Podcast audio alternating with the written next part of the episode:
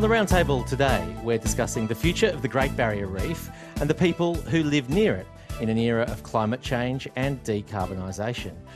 At the southern end of the Great Barrier Reef, a natural wonder of the world that's of global heritage significance and hypersensitive to climate change, butts up against Gladstone, which is the industrial hub of Queensland. The reef is also the sea country home of more than 70 traditional owner groups. Different parts of the local community depend for their livelihood almost entirely on the reef industry or the energy industry. The challenges facing the Gladstone community are a stark microcosm of issues that the whole nation, and indeed the entire planet, have to address. Can decarbonisation be done quick enough to save the reef from destruction without destroying local communities and businesses along the way? And it's a great pleasure to welcome, firstly, Councillor Kahn Goodluck, who's the Deputy Mayor of Gladstone Regional Council. Welcome, Kahn. G'day, thanks.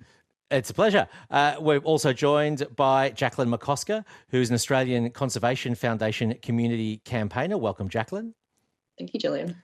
And rounding off the roundtable today, we welcome Murrawah Johnson, who's a co director of Youth Verdict, a First Nations led organisation of young people using legal avenues to fight for climate justice. Welcome, Murrawah.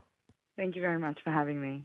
It's a pleasure. I'd like to start the conversation today by hearing a little from each of you about your life story, even your, your broader family's story, and how it relates to both Gladstone and the Great Barrier Reef. Uh, could you start us off, Kahn Goodluck, please?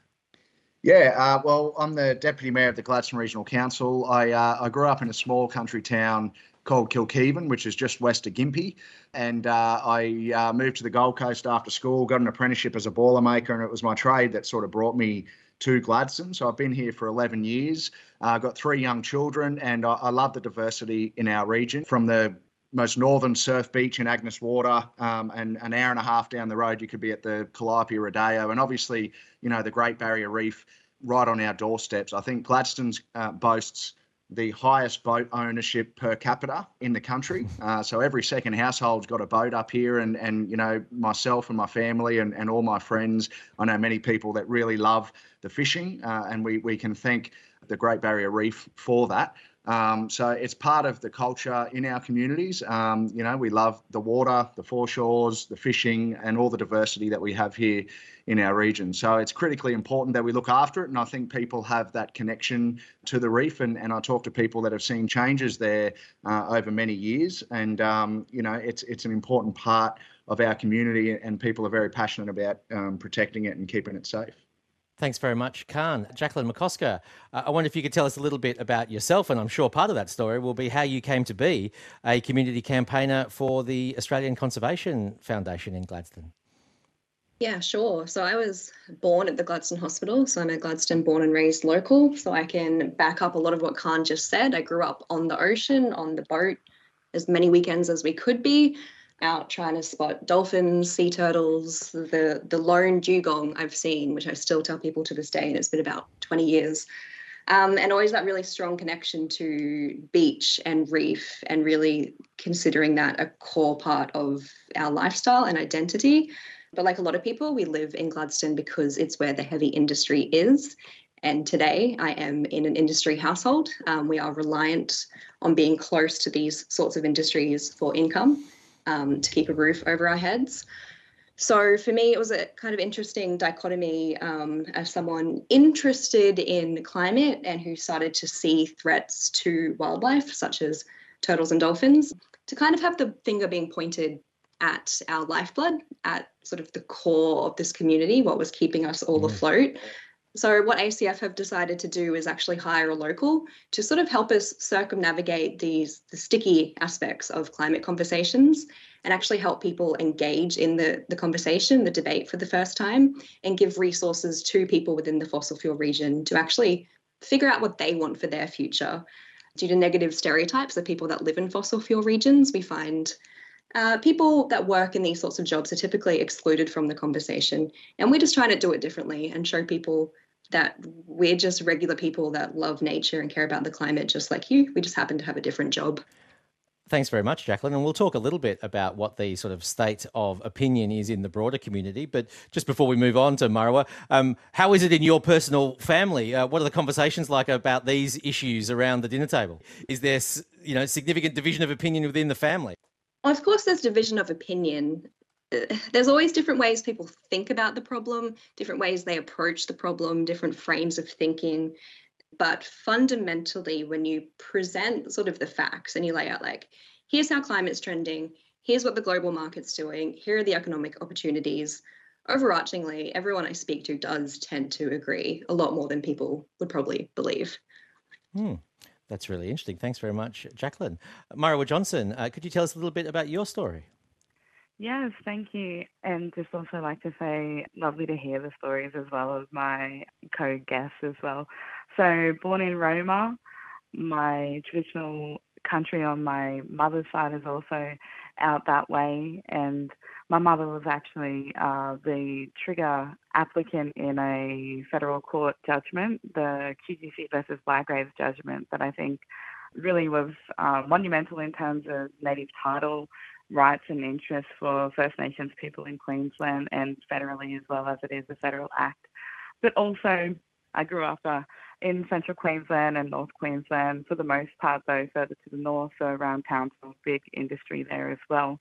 But also um, lived throughout the Bowen Basin and saw coal mines all around me on my father's father's father's country, and so it was through the Wangan and Jagalingou connections that I have to country out at Clermont uh, that my people actually were proposed the uh, Adani Carmichael coal mine uh, on my father's side, and for six years, very staunchly resisted that project in terms of what it would do to climate, but also what it did to our traditional rights, where the legal system just wasn't there to allow us to exercise our right to say no to a project that would potentially destroy our country beyond repair. And so, as a young person, part of my drive in sort of wanting to do work on climate change, but also ensuring that First Nations communities are consulted, but also leading the way in terms of climate mm. solutions, uh, is because of the destruction of country that I saw um, throughout my childhood. But as a young person now, with having to face climate change for decades to come, I think that it's really important that people from communities that have long been reliant on the mining industry are really at the forefront of the solution. That's why I joined Youth Verdict as well. Uh, we currently have a human rights court case against Clive Palmer's proposed Waratah coal mine in central Queensland, arguing that for First Nations people, and as you mentioned before, Julian, over 70 different First Nations groups have deep connections to the reef. And so, what essentially we're arguing before the land court is that the climate impacts that come with uh, new coal mines really is going to limit the human rights of First Nations people, but also all Queenslanders. Thanks very much, Murrawah. Uh, I wonder if we could move on now to setting the stage in terms of the state of the reef and the, the dangers that it faces. I'll, I'll ask you about that, Jacqueline, and then Kahn, perhaps you could give us a snapshot of the state of uh, you know the heavy industry economy in Gladstone.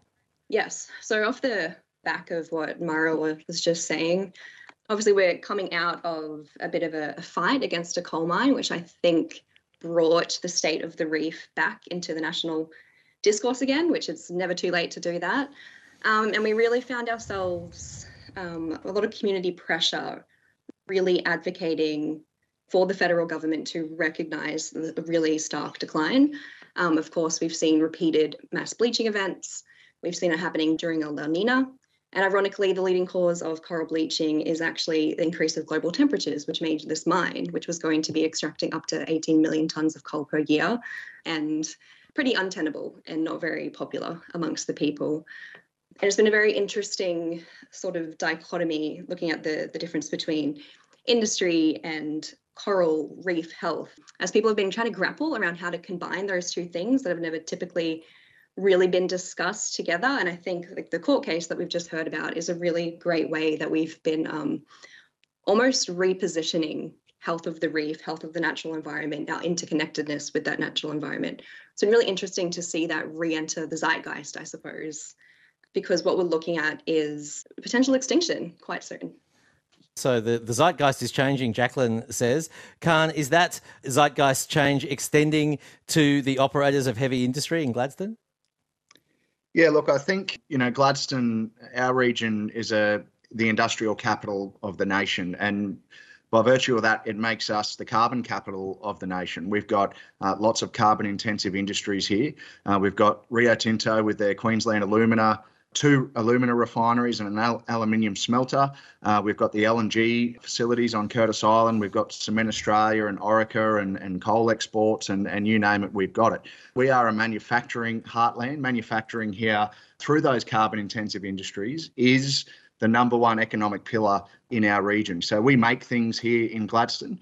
And I think if you look at Rio Tinto, their three primary production facilities, the two alumina refineries and that aluminium smelter, uh, Rio Tinto in 2020 announced their policy to be uh, net zero operating by 2050. So we now have 28 years. We've got a defined timeline uh, in order to get our predominant industry sector, you know, to decarbonise and be operating at that net zero emissions level. And I think that sort of changed the conversation a little bit. It's no longer about just about the science and, and the environment. It's actually about the economy and, and jobs and making sure that we've still got these jobs in our region in a post 2050 world. Rio Tinto alone would employ probably somewhere around six or 8,000 people in our region, uh, both directly through their production sites and also indirectly through local suppliers, local contractors, that sort of thing. So we can't afford to wake up in, you know, January of, of 2050 and have the announcement that Rio Tinto is closing down their, their Gladstone operations. And the good thing about Rio in particular, you know, they've taken an investment approach. They're looking at investing in their processes to decarbonise, you know, to improve their technologies. Uh, but we can't rely on Rio Tinto to do all the heavy lifting. I, I strongly believe that it's down to all levels of government, but in particular state and federal governments to make sure we've got the policy framework that drives those successful outcomes. Uh, you know, when we, when we talk about climate change and renewable energies and coal, we all I find that the carbon intensive industries in that manufacturing sector often get lost in the conversation. Uh, we always talk about the coal mines and the coal-fired power stations, but we don't necessarily talk about those thousands of employees in that manufacturing sector. That you know their jobs rely now on uh, making sure that we are successful in decarbonising these industries and, and, that we can get that renewable energy into the grid, so that we don't have to rely on, on coal-fired power generation. We will have coal-fired power generation for you know a period of time, but we, we need to make sure that we're driving the right outcomes in, in 20, 30, and 50 years' time. So it's only natural that there's going to be some concerns and some anxiety around, you know, what does the future look like? But uh, in the conversations that I have with people, you know, and there is a, a broad diversity of views, but I think people are, are, generally accepting of the fact that change is coming. Uh, we need to change the way that we do things and we, we need to do things smarter. And uh, I think that's part of the reason that conversations like this are, are really important. Jacqueline McCosker, do you agree that there has been some genuine engagement from the business community, or as a community campaigner, are you sceptical of the changes that have been made by the, the top end of town? Look, I, I see the changes as already underway. I mean, I do personally view that this transition in Gladstone is inevitable. Obviously, non renewable energy has a use by date and it's too expensive to keep going the way we're going. Um, but really, what's at stake here just is the speed and fairness of the transition. We are seeing our heavy industry, the big corporations make these commitments, and that has been incredible. And it's especially been very useful in helping the community understand that this thing is real and that this actually will impact their day to day life. Um, but what we want to see is in that engagement is a community centered transition. We want to see a back and forth. We want to see a discussion and we want to see this period of change reconsider the way we structure a local economy and right some long-standing wrongs, addressing inequity as we go. So while reimagining our energy system and how we're going to fuel or power our local industry, we're also talking about things like where we work, how we work, who gets the work, who benefits from the work we're doing. Murrawah Johnson, what's your perspective on those factors that Jacqueline just identified the speed and the fairness of the transition. Do you think what's happening is speedy enough? And, and, and what would be the, the right balance in terms of fairness? Yes. This question of fairness, I think that for a lot of people, um, especially in regional communities, it's really just centered about the communities that are required to transition. But what we don't talk about enough is that there are already communities that are being washed into the sea. We're not just talking about Pacific Islands that a lot of people have never heard the names of. We're talking about Aboriginal and Torres Strait Islander communities that are already losing aspects of their culture right now. There are low-lying atoll islands in the Torres Strait that actually just their whole entire futures. It's not about what their economy is going to be. It's about whether they're going to have homes. And I think that this is part of the conversation that also gets left out as well when we're talking about the importance of a just transition.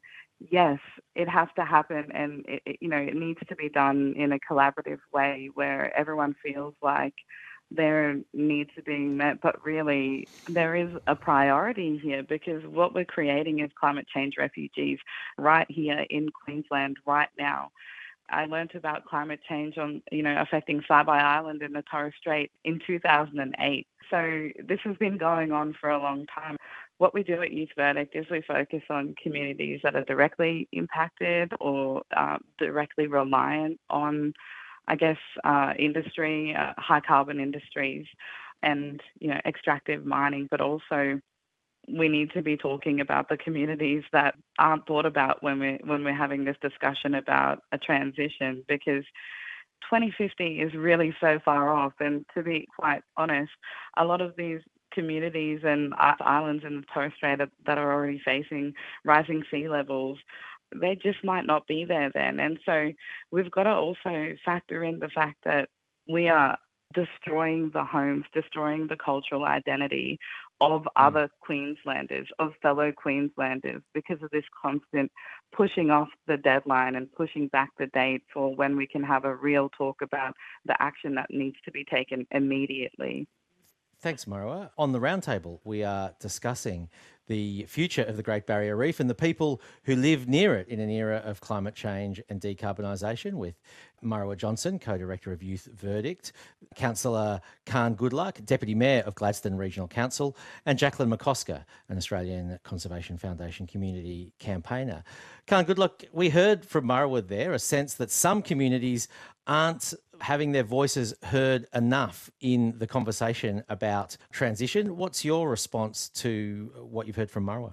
Oh, look, I guess I can only speak from a, a Gladstone uh, region perspective, and, and I, I fully appreciate Murrawah's points that she's made. You know, there are people that are being uh, directly impacted and affected right now as we speak. And, you know, the Gladstone Regional Council recently undertook some transition economy workshops across our region we spoke to First Nations, uh, traditional owner groups. Uh, we spoke to workers in, uh, you know, these carbon-intensive industries. We spoke to business groups and businesses, business leaders. We spoke to a whole range of, of different sectors within our community to try and have these conversations. And, and absolutely, I agree. It's about trying to plan to make sure that we can share the benefits more broadly across community so that we have less winners and losers. And, and our community here in the Gladstone region is no stranger to boom and bust cycles that come with development of new industries and and and, and when lots of investments being pumped into a community we, we've seen uh, direct impacts here as well with with housing where we see you know housing prices just skyrocket and you know single mums or pensioners or, or seniors can't afford to live in their own homes anymore. They've got to uh, they're forced to move out. You know you lose your grandparents you lose part of the social fabric of society. Um, people lose their grandparents that can look after the kids. You lose the volunteers out of your Rotary clubs and your Lions clubs and your country women's associations. Uh, so, you know, there's all these impacts as well. And, and even around the distribution of wealth, you know, how can we better plan for uh, to service our communities in health and education and, and uh, social housing, all of these impacts. So we've been having those discussions locally here. I'm sure that there's many discussions happening right across the state of Queensland and, and the world, I guess. I think we're on on the cusp of a, of a new time where we are going to see, uh, and we, we are seeing it right now, particularly here in our region. We've got emerging industries and emerging technologies coming through uh, in the hydrogen space and biofuels.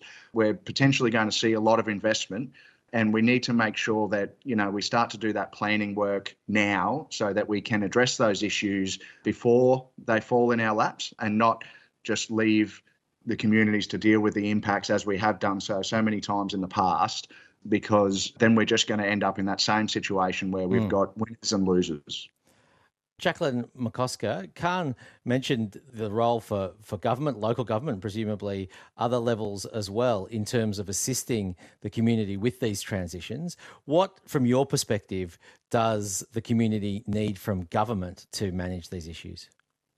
Oh, great question. Look, largely, I try not to be too prescriptive answering this question because I'm not pushing any one policy until the community have a chance to decide that amongst ourselves. But I can tell you what I'm already hearing is that impacted communities don't want to they won't tolerate decisions made about their lives without their input any longer. And I'm sure we can apply this to all impacted communities simply because no one else can understand our needs like we do. And what people are saying, the conversation that's happening is we want to see a funded plan for exactly how we're going to meet Australia's climate commitments without exacerbating economic inequality, widening any class divides, leaving anyone behind. What this will probably look like, as the national conversation that we're having now, is a system of regional transition authorities orchestrated by a federal body. And what we want to see is regional branches of that that can actually be rooted, community centered, community based, and let people have those conversations, express their needs and interests, and have some kind of self determination over their own future. And exactly what that is going to look like is going to be different everywhere, um, as Gladstone is not the only region that's grappling with this transition. Does that sound like a, a model that looks good to you, Kahn Goodluck. Regional transitional authorities administered by the Commonwealth, but different in structure from region to region?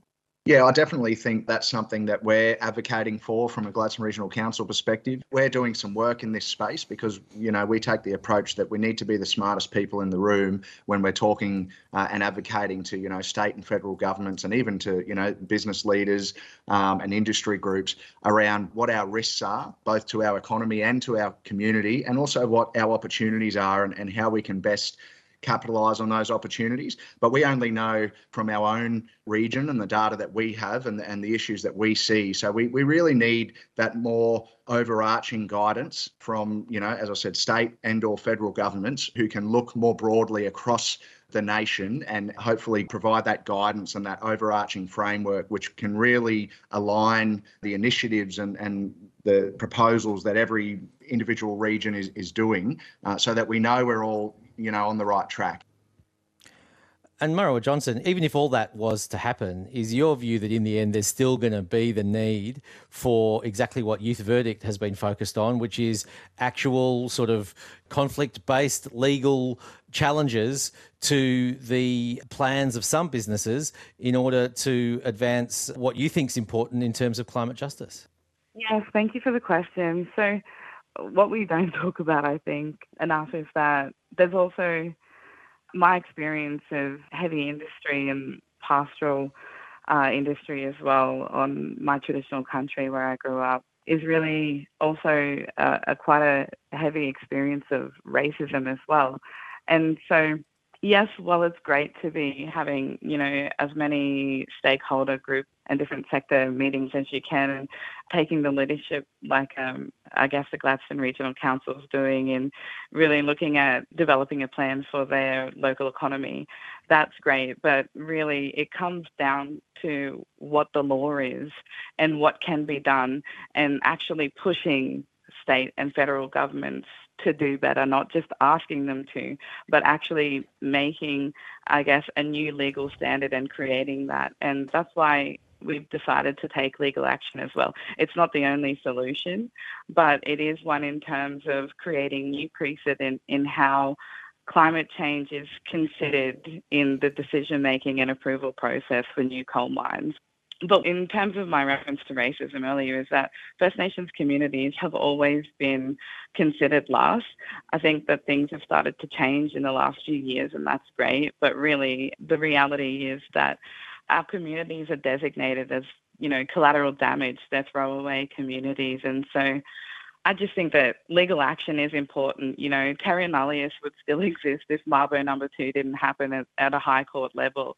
And we actually need to be forcing and pushing state and federal governments to create a new standard as well.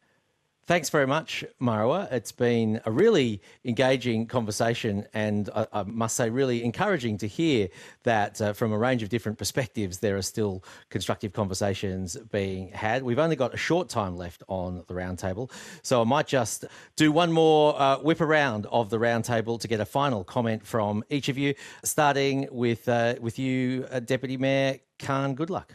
Yeah, I think uh, the one point that I guess I focus on, you know, our community is going to transition one way or another. The amount of success that we have through that transition process, the amount of people that we can bring on the journey and hopefully mitigate you know some of the impacts to our community. And hopefully like i said try and reduce some of that winners and losers you know mantra. Uh, that that's what we're sort of focused on. Uh, and i think that's being more broadly accepted in communities like the gladstone region. Uh, we understand that change is is upon us and uh, communities have to adapt to that change. And so, you know, my focus is on making sure that we've still got a livable region here in decades to come. And obviously that obviously that we've still got the Great Barrier Reef and, and, and a wonderful environment. Thanks very much to you, Councillor Kahn. Good luck, Deputy Mayor of Gladstone Regional Council. A final comment from you, Jacqueline McCosker. Yeah, so I, I think what I'd like to say is what we're trying to do here in Gladstone is really destigmatize the climate conversation and the climate so called debate. And we're really trying to make a case show people that transition is good for everyone. It's obviously going to be fantastic for survival of all people on Earth. but even in the meantime, in the short term, what we're talking about is positive change, positive economic change that can address inequalities. And I, I, guess I just like to invite people to rethink the way they speak to and about people that work in fossil fuel jobs, live in fossil fuel regions, and maybe we can try to lessen this divide between the people we think that are causing climate change and the people that are being impacted by climate damage. Thanks very much, Jacqueline McCosker, Australian Conservation Foundation community campaigner. And we've really uh, only got about 30 seconds left, Murrawah Johnson, but if we could get a final comment from you as well, that would be great. Thank you very much. I think just in terms of youth verdict and our approach to the issue of justice for First Nations communities and the inevitable transition into developing solutions as well towards climate change is that First Nations law is the first environmental law here. And so when we're developing environmental law or new legislation, especially with the Queensland Human Rights Act coming into effect in the last few years, is that justice for First Nations people is justice for everybody. And mm. so the more that we invest in First Nations people and communities, the more that we invest in addressing historical and current injustice, but also look at a different worldview on how to connect with this landscape and really looking at alternative ways that we can build new and exciting economies in Queensland and regional Queensland as well. But don't depend on someone else's loss for someone else's gain. So thank you very much. Thanks very much, Murrawah Johnson. Murrawah is the co director of Youth Verdict.